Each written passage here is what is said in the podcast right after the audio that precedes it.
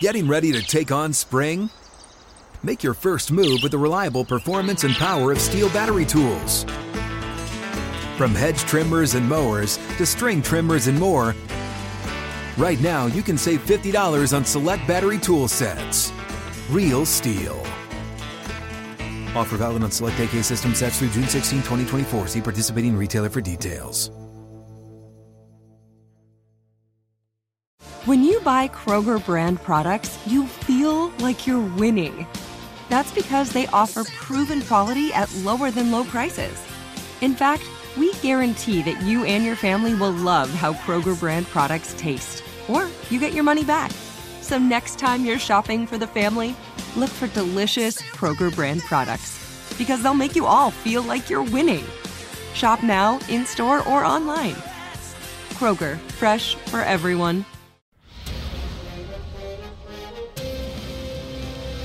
It's time for a Big Blue Kickoff Live Nobody can ever tell you that you couldn't do it because you did. on Giants.com You know what I saw? New York Giant pride. and the Giants mobile app. 17-14 is the final. One touchdown, we are world champions. Believe it, and it will happen. Part of the Giants Podcast Network. Let's go out there like a bunch of crazy dogs, have some fun.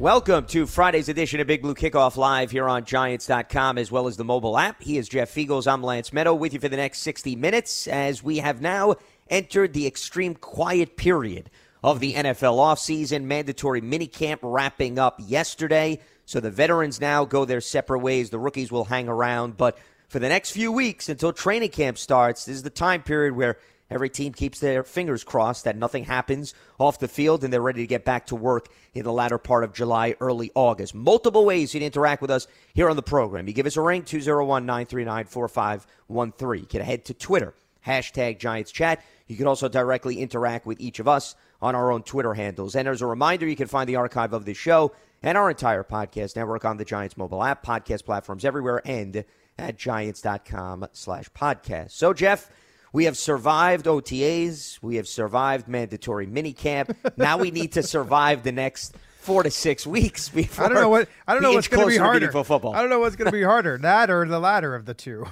Correct. Yes. Well, it's up for debate. There's no question. Yes. I know. I know one thing because I did the show with Paul yesterday. He is he's going to be miserable for the next seven weeks. He said No because there's surprise. nothing going on. Yeah, no surprise there. And I said to him, and me and Pearson are like, that's why you got to take up golf or you got to have a hobby. You know, and other than sitting in your family room looking at rosters all day. I don't know, drinking coffee and eating pasta. Or watching old Giants clips on YouTube too. Yeah, on his VHS tapes.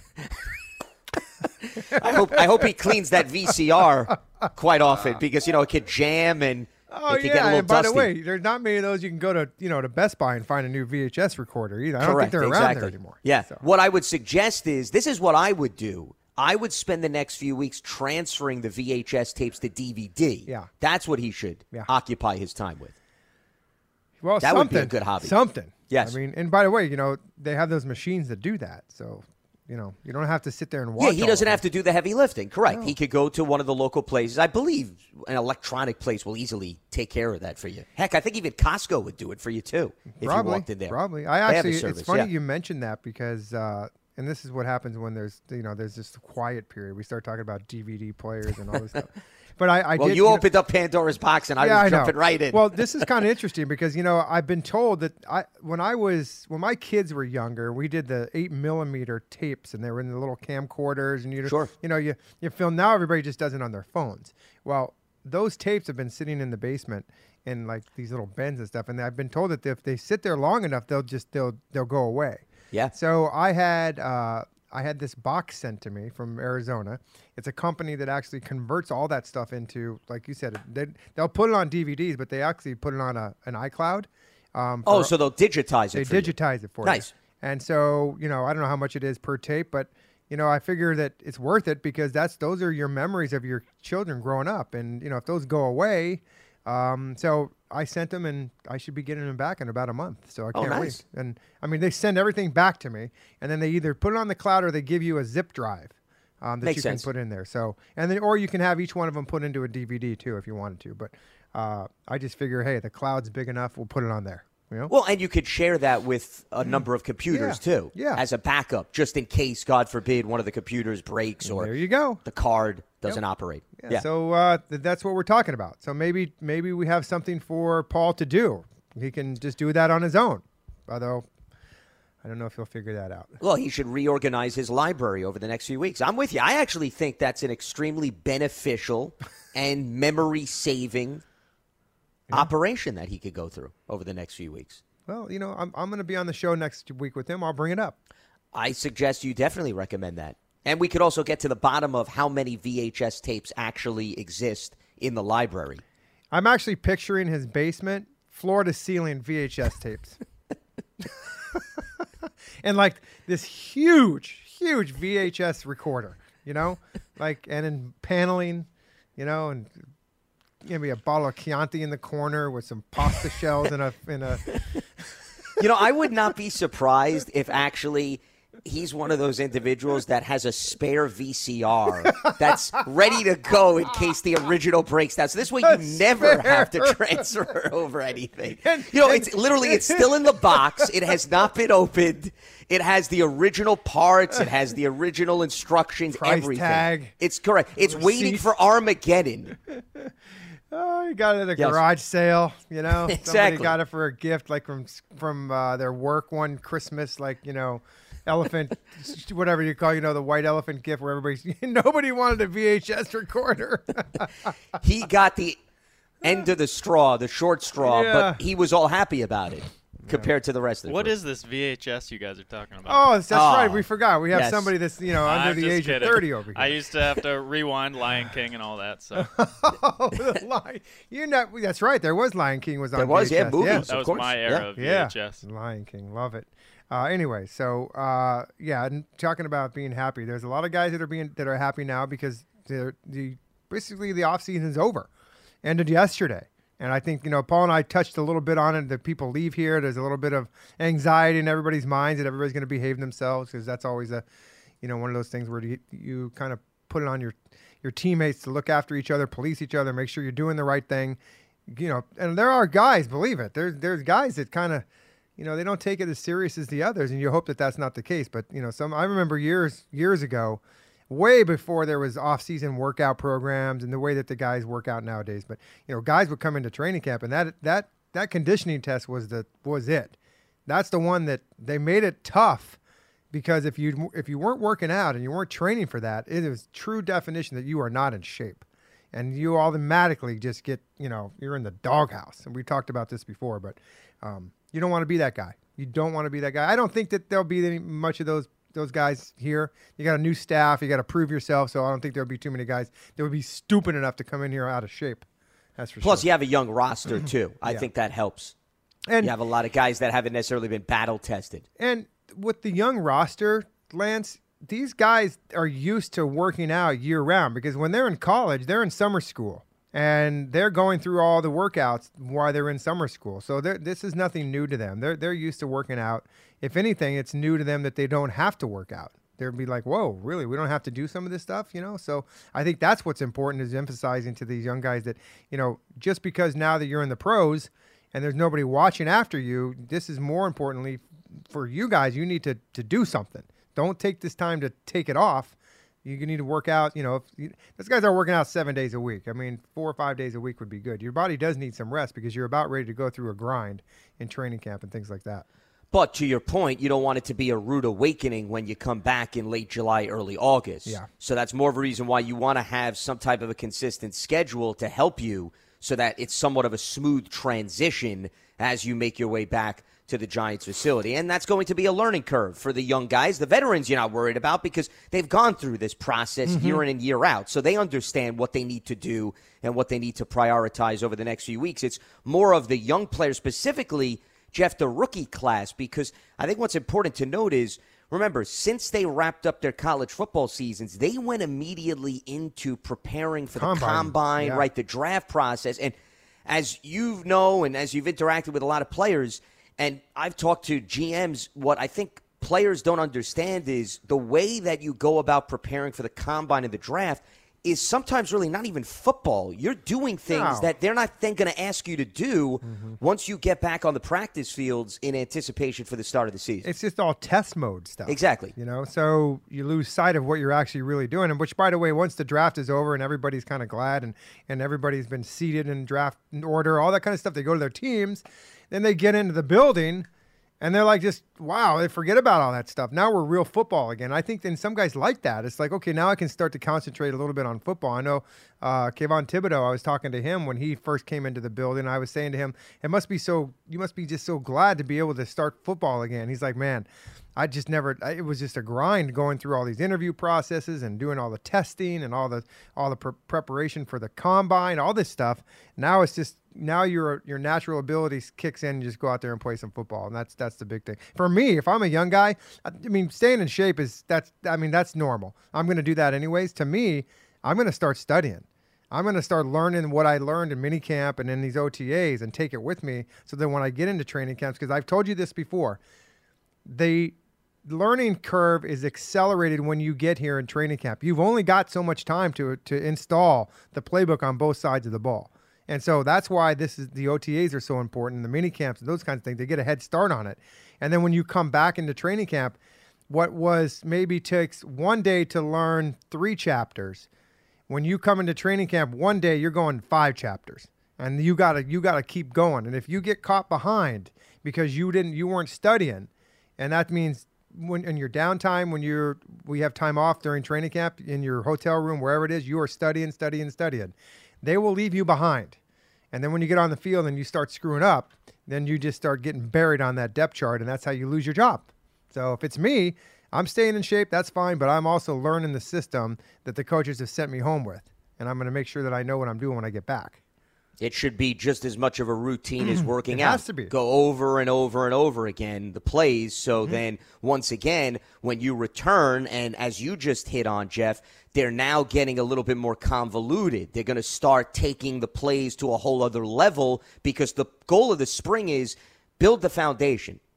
Mm-hmm. Then, once the foundation is in place, then they could start having different elements in play on a given play. They can add to a play. They can have guys move around within a play. First, they want you to know the framework of the scheme. Then, all of a sudden, they could add a little bit more spice into the mix. But they're not going to do that until they feel everybody's ready to go and they feel that they're in that position after the spring. You come back in August, they're not going to now all of a sudden say, all right, we're going to delay it five days because player A and player B are behind Yeah. and they're still playing catch up. Yeah. And then sometimes, you know, that the whole group as a group gets a little bit behind because sometimes things are a little bit difficult and maybe collectively all of them are not picking up on it. And that's when the coaches got to take a step back and kind of reintroduce it a well, or just kind of trick, not trick it, but tweak it a little bit. So, you know, it's difficult game. This, the game of football is very complex. People don't think that way sometimes, but it is when you know, they don't have playbooks anymore because they're they just there's everything is digital now. But you know, those playbooks were they were a good three and a half, four inches thick. I mean, these things were huge. I remember the backpacks. These guys would walk around with these backpacks, and I'm like, you pick it up, and it's you know weighs ten pounds. It's unbelievable. A lot of a lot of dead trees in there. It sounds like a kid going to school when you got to carry really all those is. textbooks with you. No, so I'm forth. telling you, it's exactly what it is. When you get to training camp, you check in, you get your keys to the dorm, your you know your keys. You get you get who your roommates are going to be. You're gonna you get a schedule. You get your handed your your playbook. They give you a backpack. That I mean, it's just like going to school. Um, and then it's a pretty important school. You know, graduate school here. You gotta you gotta be able to do well in the classroom and make sure you do well on the field too. No longer geometry. Now you're in calculus. You got So calculus. you in better there. be ready to go. Yeah, absolutely. A lot of memorization, and then you know, and that's where some of these guys, when you are going through the process, Lance, with all these interviews, they're picking up on this stuff. They want to make sure that you can, uh, you know, retain information.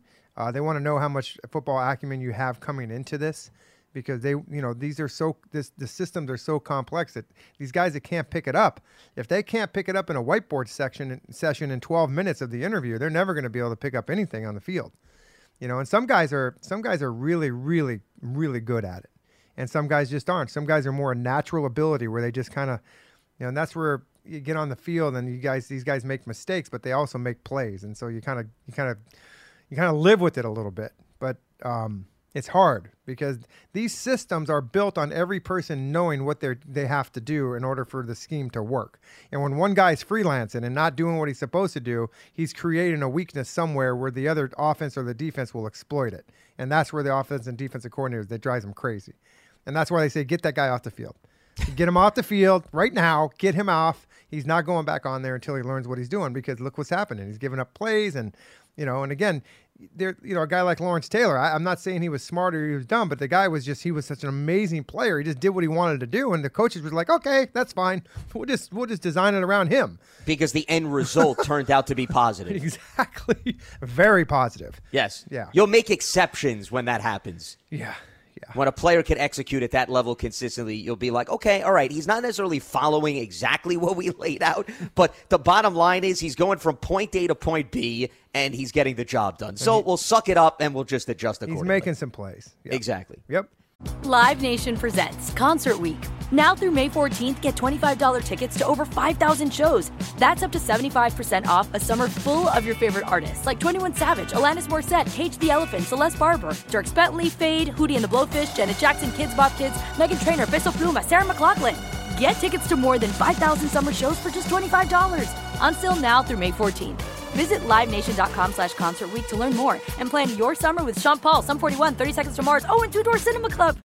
201 939 4513 is the telephone number. Hashtag Giants Chat on Twitter. Lance Meadow, Jeff Feagles with you here on Friday's edition of Big Blue Kickoff Live. We're going to get into some roster position battles as we look ahead to training camp. We did some of that on Wednesday's program, but also before we tackle that, there was a minor transaction that did occur this morning by the Giants. They had brought in a few wide receivers as tryout players during the course of mandatory minicamp, and they have since actually signed one of them, and that's Keelan Doss, who has been with a few different practice squads since he entered the league as an undrafted rookie out of UC Davis in 2019. He was between the active roster and the practice squad for the Raiders in 2019 and 2020. Then last season, he spent time with the Falcons and the Jets practice squad. Tall wide receiver, 6'3. He now is officially on the active 90 man roster for the Giants. To make room for him, they parted ways with one of their seventh round picks in 2020, TJ Brunson, the linebacker out of South Carolina. Unfortunately, TJ suffered a torn ACL, Jeff, during the preseason last year in the first game against the Jets. So he was a spectator all of last year. He spent the entire year on IR. He was one of the guys in the red jersey over the course of the spring. So they sacrificed him to bring in Keelan Dawson. Here's now another wide receiver that is going to be added to the mix. And we talked about this position. It's unreal. And listen, those guys know they're not oblivious. They're not naive. They realize there's pretty much eight, nine guys battling for probably two spots on the active roster. And then if you don't make the 53, certainly there will be spots up for grabs on the practice squad. But if anybody asks me the position where you think the most competition is entering camp, I don't think without hesitation. I would say wide receiver, Jeff. I don't think there's another position that actually comes close in comparison. Maybe the offensive line, the backup positions, I'd say yeah. a close second if you really want to make a case. But I think wide receiver is the one that really separates itself from the rest of the pack. Yeah, and I think it's because, um, you know, more of. Uh, I think we kind of like well the cornerback position. I, I think it's not a matter of who's going to make the team; it's a matter of who's going to be starting. Where sure. the wide receiver position, I think, is more of who's going to make the team. We already kind of know who's starting. Yep. Does that make sense? So I think. No, it, I'm completely with you. And so, in that, in my mind, it makes it more difficult at the wide receiver position because there isn't a lot of vacancies, if you will. Yeah. Um, and so that, yeah, and then all of a sudden now we get a new signing. Um, of course, when nowadays, for everybody that knows, when one comes in, one's got to go because the, the, rosters are set at a certain amount. Um, some teams stay under them. Most of the teams are right at it. At the, I think it's 90, right? Isn't it 90, 90 is the number. Yep. So you know that's what happens. So when one guy goes, one guy one guy comes, one guy's got to go. So it is what it is.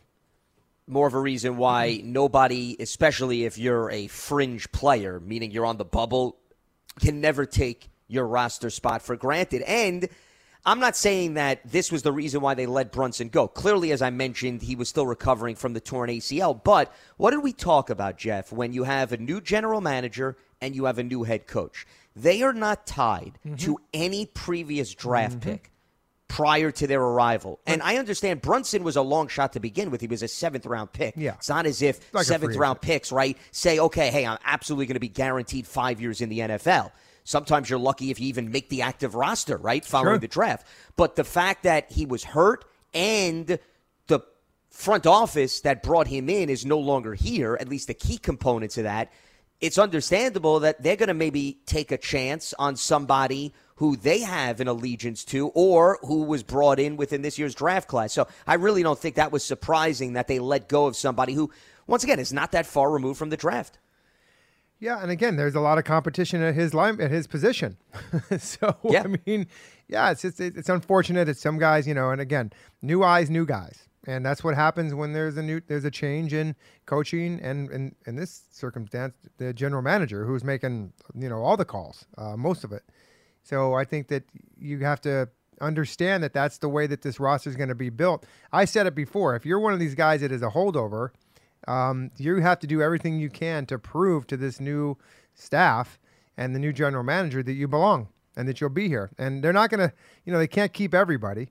Um, they won't keep everybody because remember, these guys all know these other players that are on the roster here when they were not here because they were evaluating the draft class last year, maybe the year before. They know who these guys are. And you know what? TJ Brunson might have been a guy that, that uh, Joe Schoen just had no interest in when, when they were getting ready to draft in Buffalo, you know, or, or Billy Beane, whoever. So we'll see. Or Brandon Or Bean. Not Brandon. Br- yeah, not Billy Beane. I- you're going baseball yeah. here. Yeah, I Wow, I didn't baseball think you Bean. were going Brandon Beane. showcase your you versatility. Yeah. what is this? I Money don't know. Maybe, all maybe.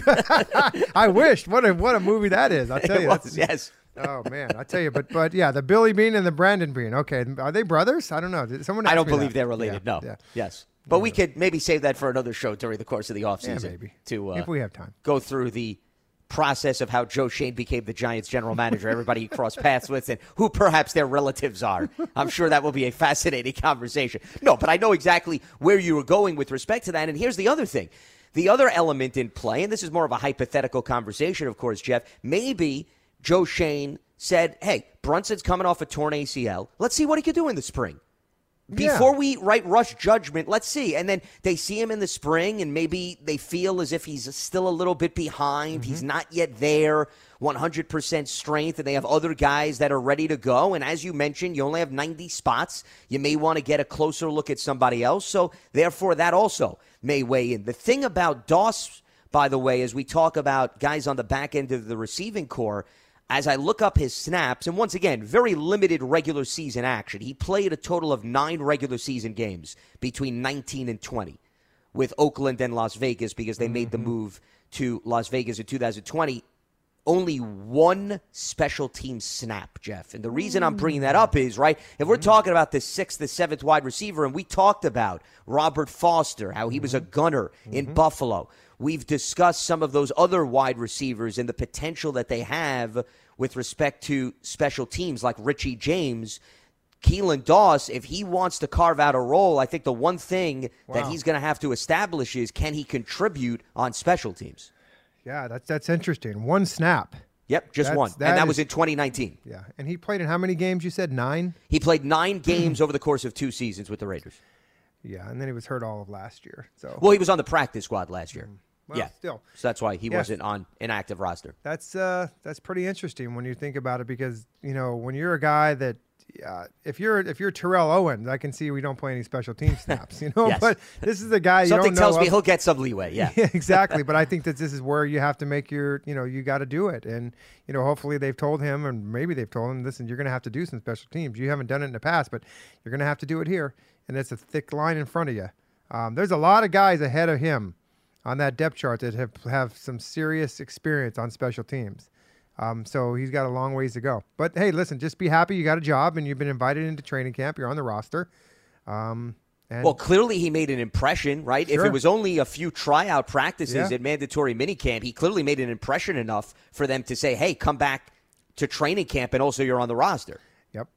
Yeah, I mean that's that's what he was here for, right? It was a, a strictly a, a it was a workout. He impressed. They said, "Hey, we, we like you. We're going to sign you, and we'll go from there." Now, now it's up to you. I have actually a related question for you, Jeff. because we were talking about, you just got me thinking what some of these players try to do over the next few weeks, conditioning and studying the playbook. If you're a guy like Keelan Doss, who says to himself, okay, the way that I'm going to separate myself from the rest of the pack is if I can show that I can do some roles on special teams. How the heck do you go about?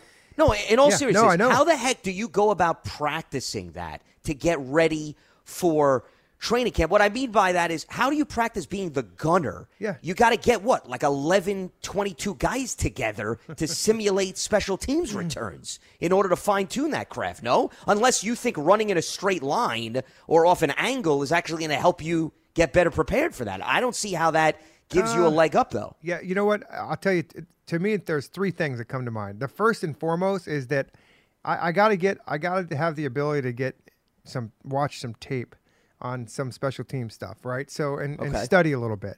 Um, let's just put it in this scenario.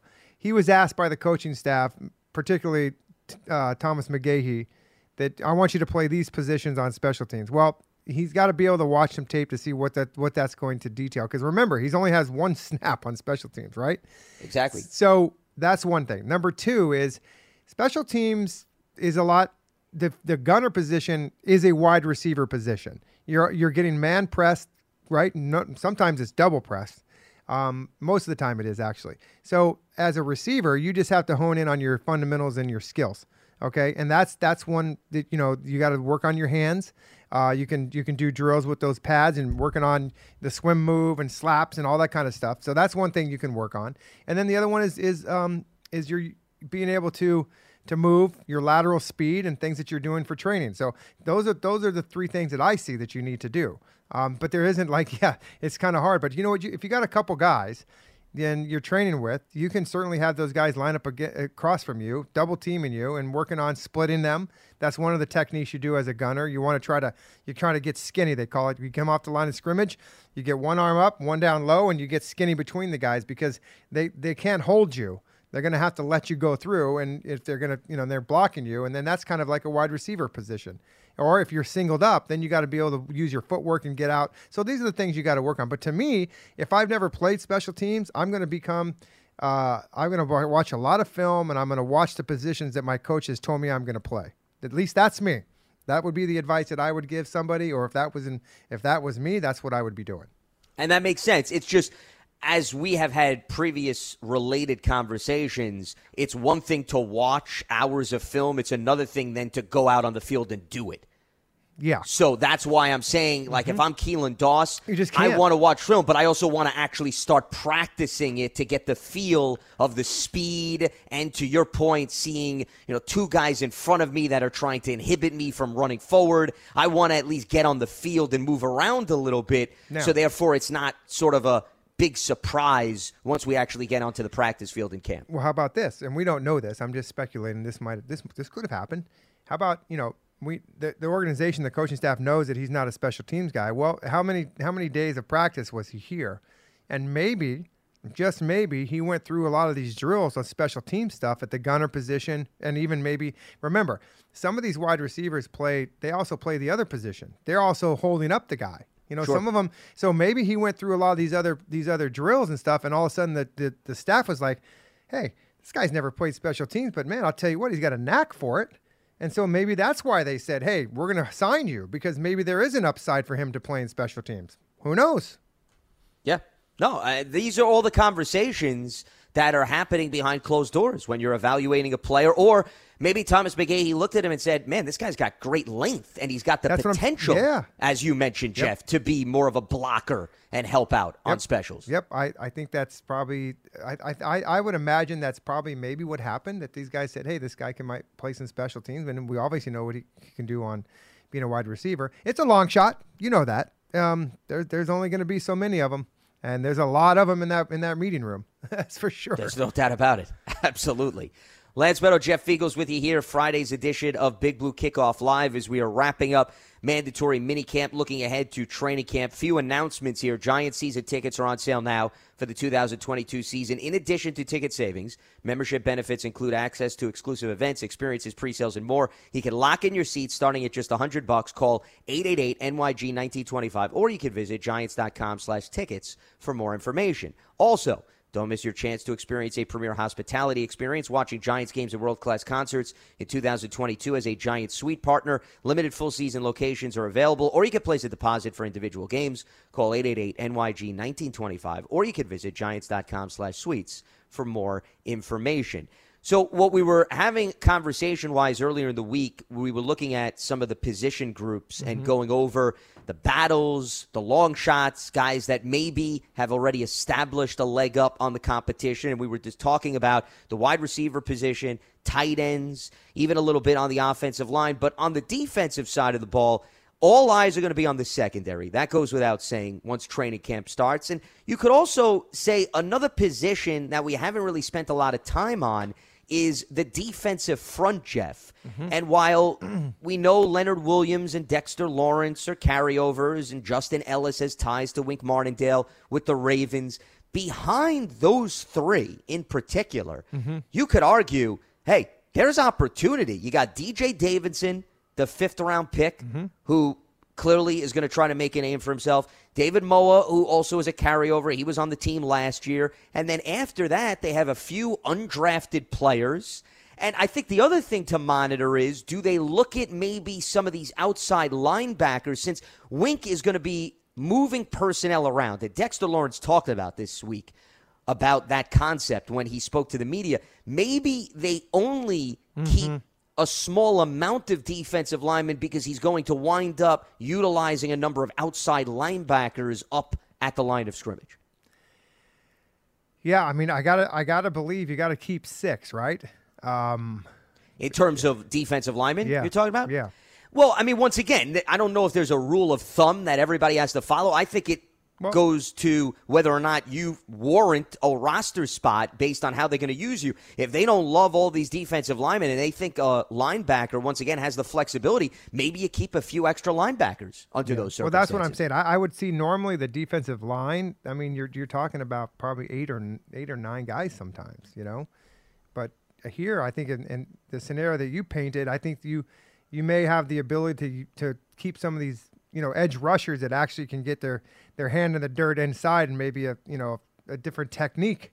Um, because I really, you know, you got Jalyn Holmes is another guy, DJ Davidson and David Moa. Those are your three guys that are backing up the the front three. That's I'm looking at the depth chart here. Behind those guys, you got Jabari Jabari Ellis, okay, and then you got this Ryder Anderson. I, I don't know who these guys are, and then there's Christopher Hinton, who's another one. I'm So- surprised, by the way. I didn't mean to cut you off. I'm Yeah. surprised you didn't ask whether or not Jabari Ellis is related to Justin Ellis. I thought you were going to Oh, go there. That was a big missed that was my opportunity next for question. you. Yeah, okay. yeah, yeah. The jury's still out. Is by he, the way. though? No. We have not confirmed that. oh, now all of a sudden it piqued your interest. Well, you want me to go with Jalyn Holmes too? You want me to go there? You want me to start with that last name? well, right. Jalyn Holmes and Darnay Holmes. You could have went yeah, there. Oh, see, yeah, there's okay. so many You know, connections. here. Patrick. Oh, that's Holmes. Yeah. That, no. That's well, no, that, that's Mahomes. Yeah, no, this is he didn't. He sacrificed the M the and the A And the- yeah. and also the L. Okay, he sacrificed a lot of oh, letters. Oh my goodness. yeah. Here we go with the name. What are we going to play? Wheel of Early Fortune now here for the remainder of the show? Yeah. Can I, buy a vowel? I think no, you can't. They're all taken. I think that you know you got a point there where I, I think that this is you know there's three guys here we know are going to make it. I think there's going to be you know how many they keep. Uh, I think they got to keep a backup at each one of those positions. So, uh, but I think they go light on the defensive tackles, if you will, and I think they you. go heavy on the you know the outside linebackers, inside linebackers, those guys. They could very well keep DJ Davidson and David Moa. Mm-hmm. I Yeah, mean, there you those could be maybe Yeah. the two guys that Yeah. they have as backups. I gotta and- believe that Davidson is going to make it. He's a fifth round draft pick. I think they're going to give him every shot to make the football team. You know, David Moa again. He was here last year, and so they may not like him. You know, just from what we talked about a couple minutes ago. So, uh, but then when you look at the outside linebacker, the edge positions on each side, and the inside linebackers, who we've already talked about, I believe there's going to be a lot of those guys. There could be ten linebackers that they keep. Well, because you could take Thibodeaux, Jihad Ward, Ojulari, Quincy Roche, Elerson Smith.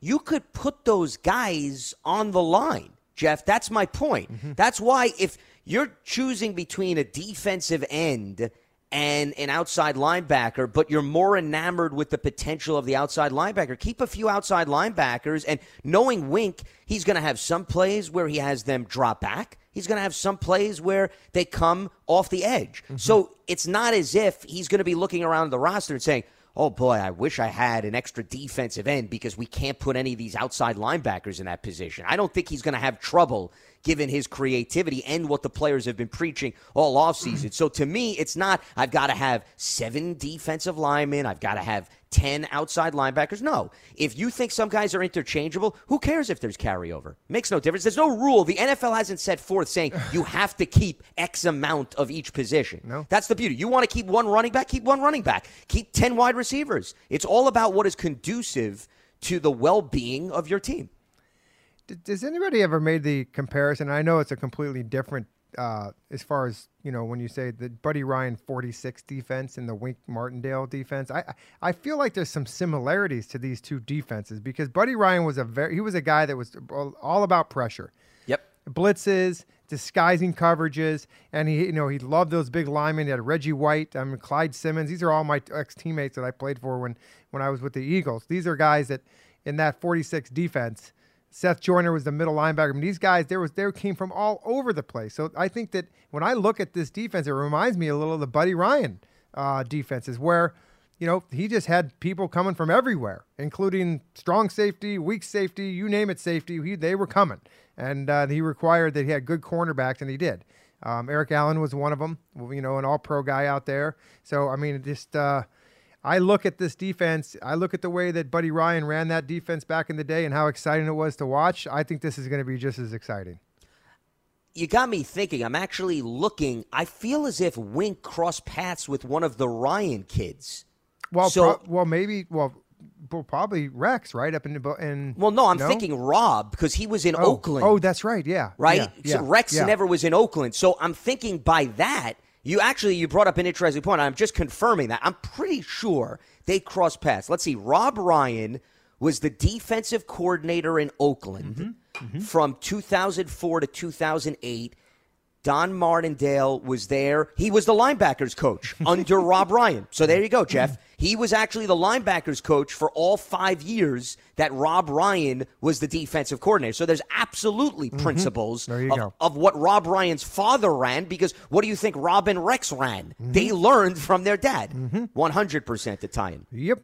Yep. You know who the safety was for the Bears back when the 46 defense was with uh, Rob Ryan? I mean, excuse me, with Buddy Ryan? Jeff Fisher was yep. the was the safety on that team that ran that defense. Um, interesting, right? Long time NFL coach. Yeah, absolutely, and actually coaching now in the USFL. Yeah, and Fisher also was also a very good special teamer too, by the way. Sure, during sure. his playing career. Yep, absolutely. So so there you go. There's there's some similarities, and um, you know, for those Eagles fans that are still around and used to watch the days when Buddy Ryan was down there, we'll get used to it because that's what it's going to be this year with this Giants defense. It's going to be fun to watch. And I tell you, you know what was fun with those days was you had those red, you had Reggie White out there. Um, well, it wasn't fun for the opposition. No, but it was fun for the for us fun. watching it. Yes, if you were on the right side of him, yeah. Man, oh man, that was just uh, some great stuff. And so it'll be interesting to see what they come up with. But that, you know, the comparison, I, I just see, you know, blitzing all over the place, and yeah, you know, you live and die by that thing. Um, so hopefully when it works and you get home, it's a thing of beauty. Mm-hmm. When you're not, then all of a sudden it may not look as pretty. But hey, it's just another example, Jeff, of how when you're a coach in the NFL, and this is what the guys who continue to evolve and carve out multiple decade careers is you take from every coach that you're exposed to, you sprinkle it in as you formulate your own scheme. So clearly, if we're looking at what Wink is doing now and we're tracing it all the way back to Buddy Ryan, and by the way, he didn't even work directly for Buddy Ryan, right. he worked for his sons. It just goes to show you that's the way to go about your business. Take a scheme, build your own foundation and framework, but then transform it with little pieces here or there so that you continue to keep offenses off guard. And The players, the one thing that is noticeable to me, and I understand everything's new and fresh, and most players are going to react, but there just seems to be a lot of excitement about what these guys are delving into. They're really passionate about how he's moving them around, and they think that there's a lot of potential here to wreak havoc because I think they look at it as a challenge every day. They come to work and one day they're lining these guys up at the line of scrimmage, and then the next day they're lining them up a little bit in coverage. And I think mm. most of these guys have not been asked to take on some of those roles in their previous games. Yeah, and, and you know, in a minute I'll switch to the offense, but I, I think that you know defensively, if you're a guy that likes to get after the quarterback, I, I I believe in the system because here's the thing: these quarterbacks you can't touch them. So you what what do you got to do? You got to pressure them. You got to kind of put some sort of pressure on them and make them make mistakes because if you don't, they're going to just pick you apart. And so I feel like I think the quarterbacks they're they're good, but you know they're they have a propensity to make mistakes when there's pressure. And although there are some quarterbacks that, that play pretty good when there are pressure, if you go and look at the statistics, and we look at them every week when we're we're doing our matchups and stuff for the games, you know some of these guys you can't blitz them because they're really good at at blitzing. You know, picking up the you know recognizing what's happening and then they convert it. So, but to me, defensively, if I can stop the run consistently and pressure the quarterback into making mistakes, then I'm going to be all right. But you know, you got to have you got to be able to do that. You can't have one, just one. You got to have kind of both of them, right? I mean, you got to be able to to stop the run when you need to, and then when you know it's passing down legitimately, you've got to put pressure in that quarterback's face and make him either turn the ball over, get a sack, or throw an incomplete pass. Those are the things you want to do. Live Nation presents Concert Week. Now through May 14th, get $25 tickets to over 5,000 shows. That's up to 75% off a summer full of your favorite artists like 21 Savage, Alanis Morissette, Cage the Elephant, Celeste Barber, Dierks Bentley, Feid, Hootie and the Blowfish, Janet Jackson, Kidz Bop Kids, Meghan Trainor, Bissell Pluma, Sarah McLachlan. Get tickets to more than 5,000 summer shows for just $25. Until now through May 14th. Visit LiveNation.com slash Concert to learn more and plan your summer with Sean Paul, Sum 41, 30 Seconds to Mars, oh, and Two Door Cinema Club. You got me thinking I got you thinking angle. a lot Yes, today. you do. No, I, I, this is good. I'm glad. This is I'm the glad. time for us to maybe. I'm, I'm, I'm, I'm really working your brain today on this. You Friday. are. That's well, awesome. no, because this is something that I wasn't necessarily planning to get into, but I think it's interesting to investigate a little with respect to you were talking about. You want to make quarterbacks uncomfortable. Yeah, You want to get yeah. them out of their comfort zone. Well, let's look at some of the quarterbacks that the Giants are playing this season, mm-hmm. and in our whether or not first. Well, of course, we can stay in the division, but my point is where I want to go with this is are you playing a lot of mobile quarterbacks? Because the point is, if you're playing some mobile quarterbacks, they're going to have the ability, as you pressure them, they're going to have the ability to get away. If you're going up against more statue esque quarterbacks, then when you press them consistently, you can really do a lot of damage. So if we start with the division first, as you noted, Jeff, mm-hmm. okay, Dak has the ability to run, mm-hmm. so he can move out of the pocket as the pressure comes his way. Carson also has the ability to move as he takes over in Washington. Jalen Hurts. So the three guys you're playing in the division, I'm not saying that pressing them is not going to work. That's not my point. My point is you're still going to have to deal with the fact that if you don't contain them, mm-hmm. As you have a lot of emphasis put on rushing either from the left side or the right side, you better make sure that you have other guys on the opposite end or secondary members can step up to assist because this is where that cat and mouse game, Jeff, can come back to mm-hmm. bite you. You put so much pressure on the quarterback, he gets out of it. He's rolling towards the opposite side. Maybe he has a hole there to run himself, or maybe the defense is so overcommitted to one side that now you've got a favorable matchup for a wide receiver or running back. They dump it off, and then all of a sudden, you're going to be looking from behind as he races all the way to the end zone. Well, then becomes you know we talk about lane discipline, right? You got to be able to if your if your job is pressure one side and not the other, you're going to have to have containment, and that's that's going to be. You just have to be able to be smart and play your position and do what the team wants you to do, and not freelance on those because that's the only way you're going to stop. The, so maybe the interior pressure is where you're going to ha- try to get after this guy, and so then maybe you you change your personnel up a little bit for these guys, um, and then when you go the following week, you go out of the division, you go to another team that the guy's a statue. Now that those guys that were you know kind of containment, now they get to pin their ears back and go ahead and go get the guy. You know, so it's all about matchups. It's a weekend week week to week game, and you're going to have to make sure that you do what you're supposed to do. You're disciplined in your lane. and then that way you can play football and let the other team just react to what you're doing. Because you know what, everybody has to do their job on Sunday. And the the coaches are smart enough to put you in positions to make plays, but sometimes you're you're in a position not to make a play. You're you're in a position to prevent a big play, and that's your position. You have to do that. And what happens in games is guys get out of those positions. We see it all the time. Carl Banks talks about the, the best. He's like, what is this guy doing? He's specifically supposed to be here, and he got out of position and gave up a big play around the outside, you know, for a first down, extend the drive, and then they go down and win the game. That's that's what happens. You can't do that. Discipline, discipline, discipline. Even though it's, you know, your job is to do this, it's not to make a play, it's just to prevent a play. You got to do it. Well, and that's why when we talk about this Wink Martindale defense being so pressure heavy, I think what we forget about in the conversation, I'm talking about this in generics, not necessarily one individual in particular, that discipline maybe becomes even more important, Jeff, It in does. a defense like this. Because if you're constantly bringing the full arsenal of weapons the way of the quarterback, the guys who are not running after the quarterback, especially the guys on the back end, if they are slightly out of position, as you were just talking about, that's how you then give up the home run plays. And I think if Yeah. you go back and you look at the Ravens last year, and granted, they lost a number of key players in the secondary. So that would explain a lot of it. But there were also games, if you go back, uh, Marlon Humphrey, one of their best corners, he was shredded by Joe Burrow and the Bengals. If you go back to that first matchup, now I know most guys have trouble with Ja'Marr Chase, but he was out there for that game and they still couldn't slow him down. So that's just another example of the fine line that you walk in a high pressure defense. Discipline cannot be sacrificed. I would say discipline maybe is even the bigger priority because whether you get home or not, you want to make sure guys understand what they need to do and where they need to be in the event that you do not finish the job up front.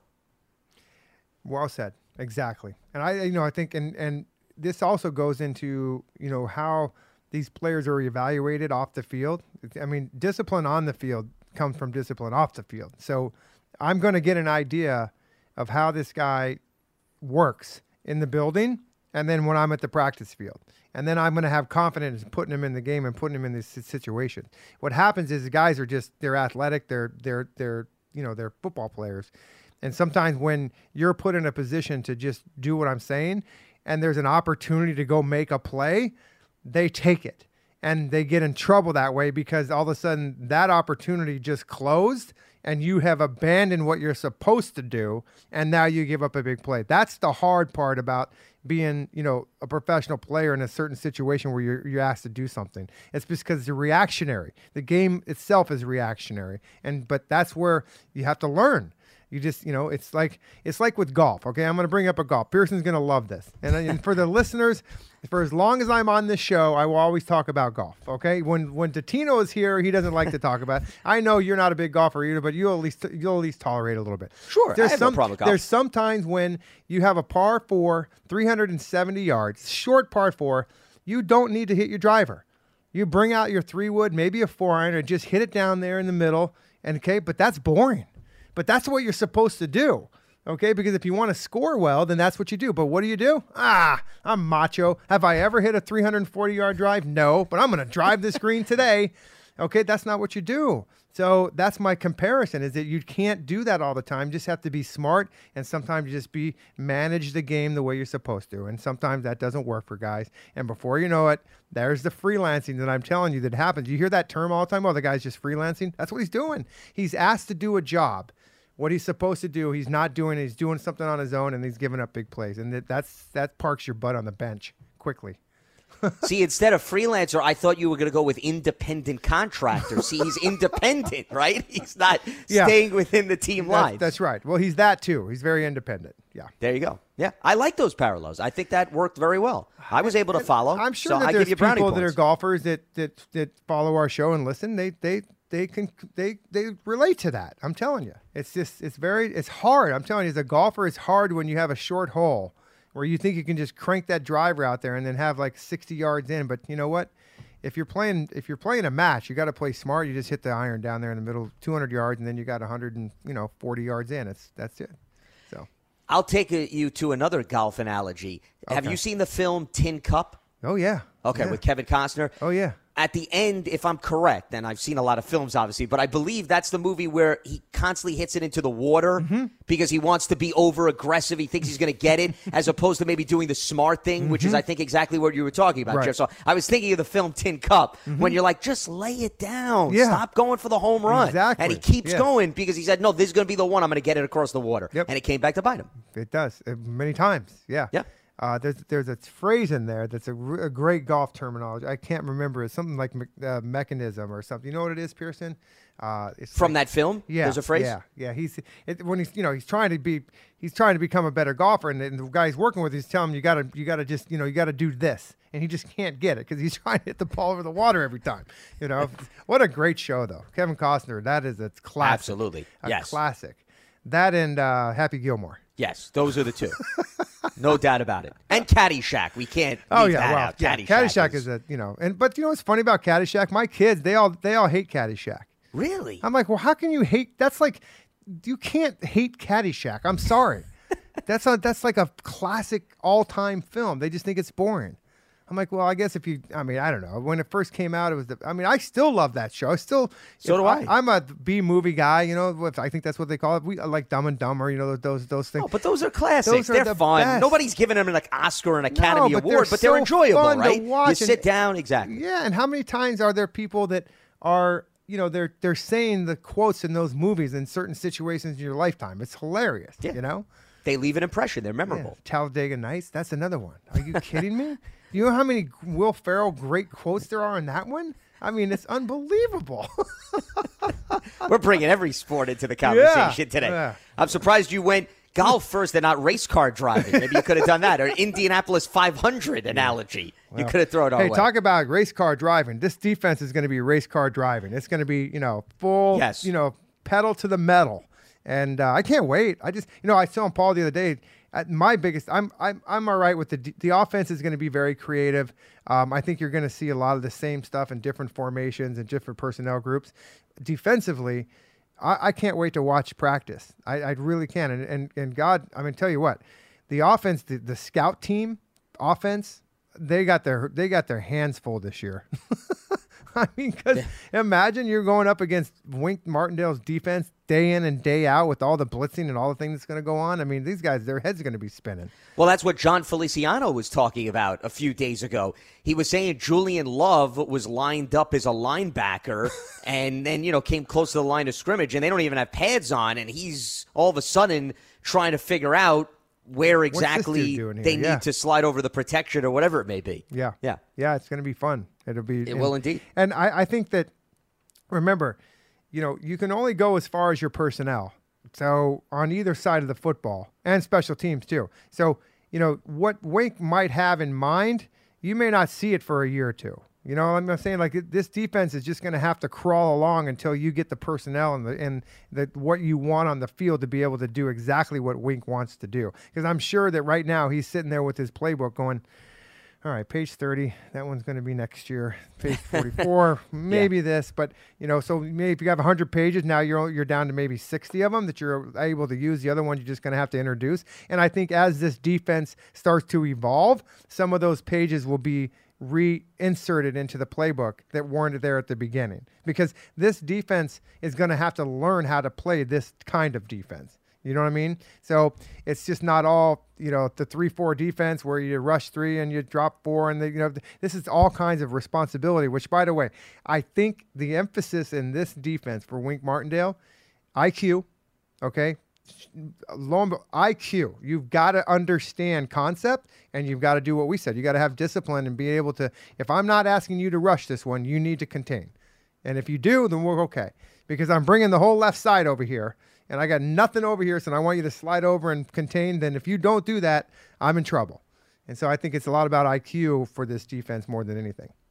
Eh, this is more of a reason based on what you're saying. Not that you ever want to lose personnel, but based on what transpired with Baltimore last season, and they had even more experience in the secondary. I think the one position, Jeff, that they can least afford to absorb injuries this year, given they're young as it is, and there's a lot of unknown on the depth chart. I would say safety and corner. If they lose guys for stretches, you know, then that's going to force Wink to to your point, take the lesson plan that he laid out, Mm-hmm. and every week, okay, I'm going to install this, and really toss it to the side and say, okay, we can't necessarily be as creative and dig as deep as I had anticipated. So if you were to ask me one position Mm-hmm. they could least afford to absorb injuries, I think it's the secondary.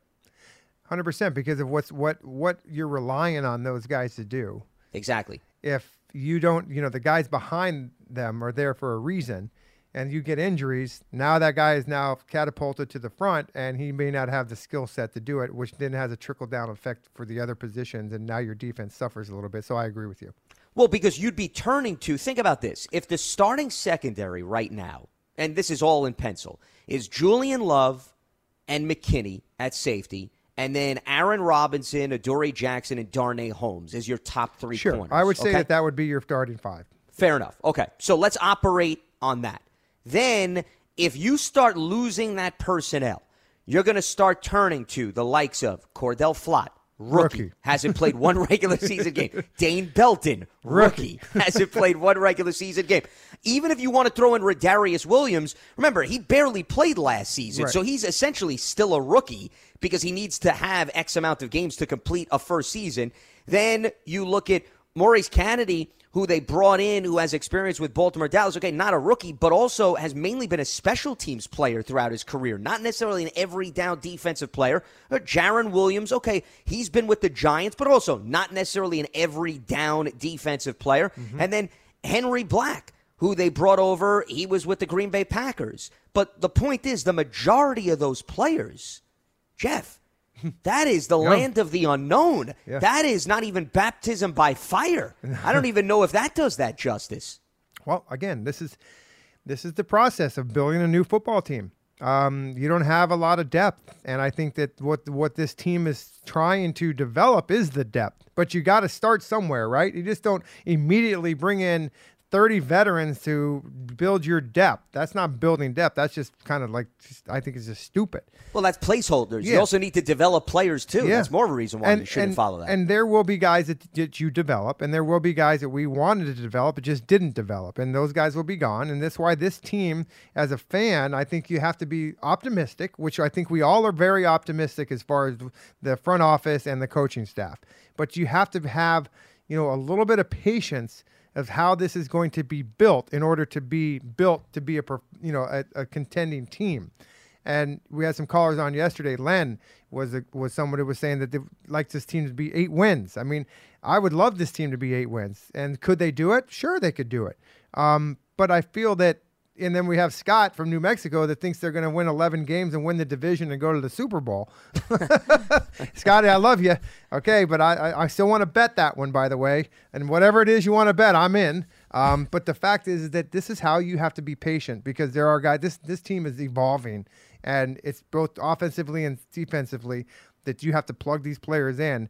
Um, and the starters are okay, but as soon as you start getting injuries, which this every team does, that's where you get a little bit nervous when you don't have the depth behind there because you need depth to compete. Because you this game is physical, you're always going to have guys out out of the lineup. It, it happens every day. Oh, it's a guarantee. There's no You're question. never going to get through the season expecting Yeah. all 22 of your starters, and that's not even including special teamers, mm-hmm. to play all 17 games. And Plus, by- remember, you got the additional game now, too. Had the additional game, and by the way, how many times have you and I sat here on on the stage, not here, but on the stage on a Saturday, or excuse me, on a Sunday at the MetLife Stadium, and we get the inactives, and we're like, "What happened there? What this guy? Wh- when did this come from?" You know, I mean, like it's just out of the blues. Guys get hurt, you know, and you don't know about it, and it's and it's it's already Saturday, or you know, or it happened Friday. You know, and that one guy hasn't been practicing all week as a starter. Now he's going to start the game because the starter something happened, tweaked his ankle or something. You know, so there's always things that happen going into games where your depth, if you have great depth, you're you're not that you're not that worried about calling the same play you would if your starter was in there. You know what I'm saying? Like so, Wink. If you got a, and this goes back to what we were just talking about, talking about this the cornerback position and the secondary. If you start to get some injuries there, uh, you're a little. You got to kind of like, you know, got to hold back a little bit on on the defense and some of the calls that you're going to make. Before we wrap up, we had started with the divisional quarterbacks Mm-hmm. and the fact that they're all extremely mobile. I just want to go through this 14 teams that the Giants are playing because they're playing the division rivals twice each. I want to go through the other quarterbacks that they're facing this season. Then we could delve into this in a little bit greater detail maybe next week. I think it's a good exercise just to see what the defense is up against and why discipline, which is what you and I were talking about earlier, is so important. So, Ryan Tannehill, we'd put him in the same department as the three divisional quarterbacks. Sam Darnold, I'd put him in that same. Justin Fields, Aaron Rodgers, Lamar Jackson, Trevor Lawrence. So far, Jeff, Every one of I them. Mm-hmm. mean, you're not going up against statues. Seattle, we don't know who's going to be the guy, but Geno we know can run, Mm-hmm. and Drew Lock also has some mobility. But once again, who knows what that quarterback situation is going to look like by the time we get to week eight. Davis Mills, I wouldn't think that he's above and beyond, Yeah. but he's certainly not a statue. And Jared Goff for the Lions, okay, you know, not maybe as killer as some of those other guys. Then we move down because they have four straight divisional games. Kirk Cousins, okay, not overwhelming. Matt Ryan, we know he's not necessarily a huge mobile guy. He can move, but he's not going to scare the living you know what out of you. And that's it. So I would say the first half of the season, Jeff, if you analyze it based on the running ability, the mobility the quarterback, is a huge challenge. Then after the bye, and I'm not talking about the division, the division we know, but the teams outside of the division, maybe you get a little bit more leeway in terms of what you could do. But the first half of the season, if you're caught out of position, good luck. Those quarterbacks alone with their legs will make you pay. Yep, and that's where the discipline's going to come in. You got to have it, and uh, each game will be different, and they'll game plan against each. You know, some of those guys are better than others getting out of the pocket. Yeah. Um, you know, most of them have the ability to make plays with their legs. It's not the number one thing they want to do, but if you break down, then they will make plays with their legs. And that's the point. That's what I'm mm-hmm. trying to Yep. emphasize. I'm not saying that, you know, these guys all run unbelievable 40 yard dashes or they're weaving in and out of traffic. It's just they have the ability that if they can sense the blitz and prepare accordingly, they can run away from it. And then if you're out of position or you overcommit, now all of a sudden you don't have as many guys on the back end, and that could lead to big first downs. Whether it be the quarterback running or the other element, Jeff, is you dump it off for a quick pass. I'm not saying that they have to run themselves. Maybe all of a sudden you see there's a wide open wide receiver on the right side because everybody else went the opposite side, and then that also can come back to haunt you. Mm-hmm. Yeah, a lot of So, options. Yeah. So those are things that are going to be interesting to watch, especially in the first half of the season, based on the field of quarterbacks that they're going to go against. All right. That is going to wrap up Friday's edition of Big Blue Kickoff Live. We are back up and running on Monday. We are returning to our normally scheduled time, which will be noon Eastern. So for those of you who had to adjust your clocks, adjusted your schedule, we appreciate you being flexible with us for this week's mandatory minicamp, but we are returning to noon Eastern starting on Monday. And a reminder that today's episode of Big Blue Kickoff Live is part of the Giants platforms everywhere and giants.com slash podcast. For Jeff Feagles, I'm Lance Medow. Enjoy the weekend. Stay locked to giants.com for all the latest, and we'll be back on Monday right here on Big Blue Kickoff Live. Have a good one. Live Nation presents Concert Week. Now through May 14th, get $25 tickets to over 5,000 shows. That's up to 75% off a summer full of your favorite artists like 21 Savage, Alanis Morissette, Cage the Elephant, Celeste Barber, Dierks Bentley, Feid, Hootie and the Blowfish, Janet Jackson, Kidz Bop Kids, Meghan Trainor, Peso Pluma, Sarah McLachlan. Get tickets to more than 5,000 summer shows for just $25. Until now through May 14th. Visit LiveNation.com slash Concert Week to learn more and plan your summer with Sean Paul, Sum 41, 30 Seconds to Mars, oh, and Two Door Cinema Club. Hey guys, back at the playground again, huh? Yep. You know what this playground could use? A wine country.